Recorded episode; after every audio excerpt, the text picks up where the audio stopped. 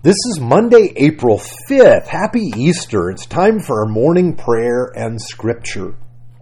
We serve a risen Savior, and this week we plan to walk through a majestic chapter of the New Testament where the resurrection of Jesus is unpacked and it's applied in our lives.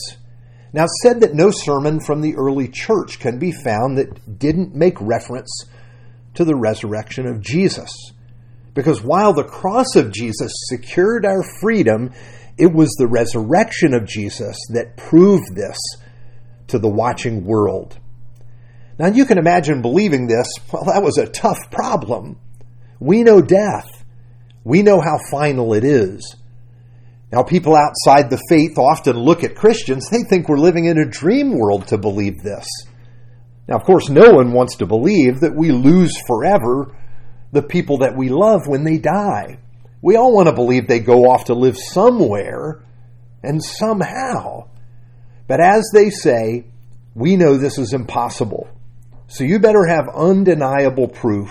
You better have living evidence of the resurrection.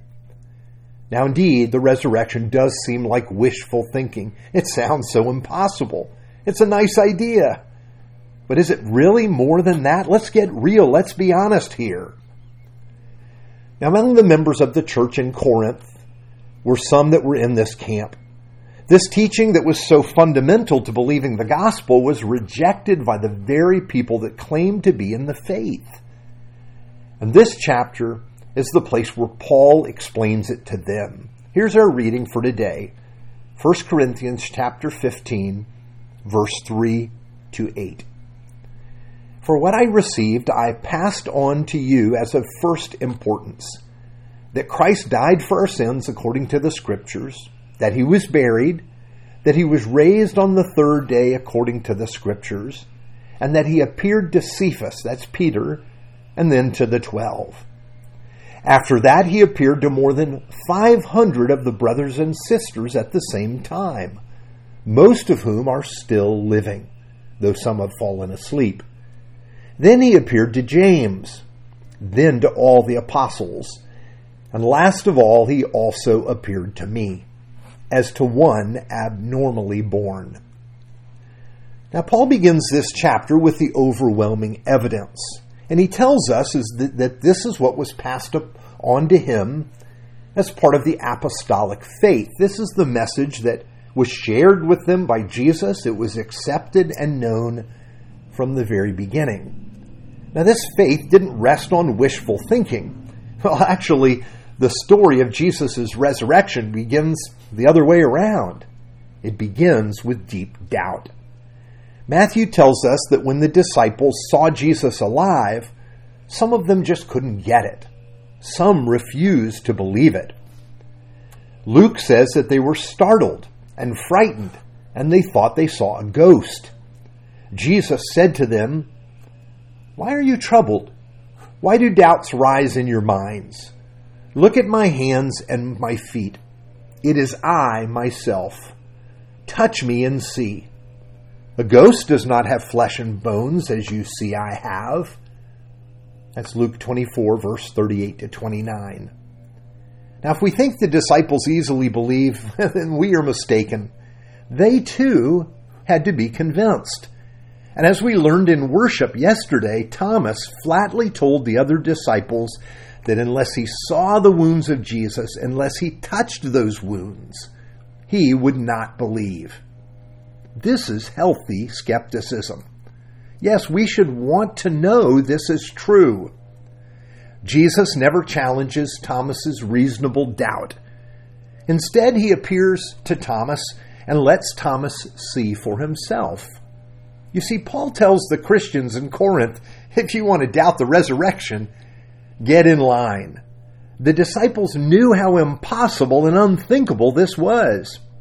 You see, the Jewish people, well, they had a general idea of a future life, but it never entered their minds that a man would come from the tomb alive. So whatever happened, well, it had to convince them. And remember, these were men that ran in fear when Jesus died, men that had given up on Jesus. So you say, what happened? Well, Easter Sunday, Resurrection Day, Jesus appeared to them. And by the way, on the days that follow, in all manner of situations. Here's one as Luke describes it from eyewitnesses that told him. And while they still did not believe it because of the joy and amazement, he asked them, Do you have anything to eat?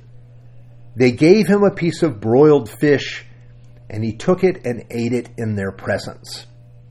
Now we know ghosts don't eat, dead men don't walk and talk. Yet here was Jesus alive and in their midst, doing with them as he had done before he went to the cross. Paul says that Jesus appeared to the apostles and to various groups of people over many days. Sometimes he visited with two or three people. At other times, large crowds saw him, but they came to know against every doubt that Jesus was alive. We can have confidence in this word and in their experience of Jesus. Let's pray. Lord God, remind us today that we serve a risen Savior.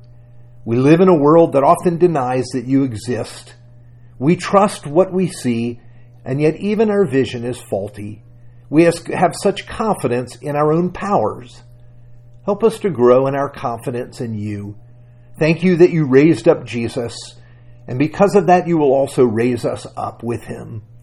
Let that be a source of joy and peace for me today. For I pray in the name of Jesus. Amen.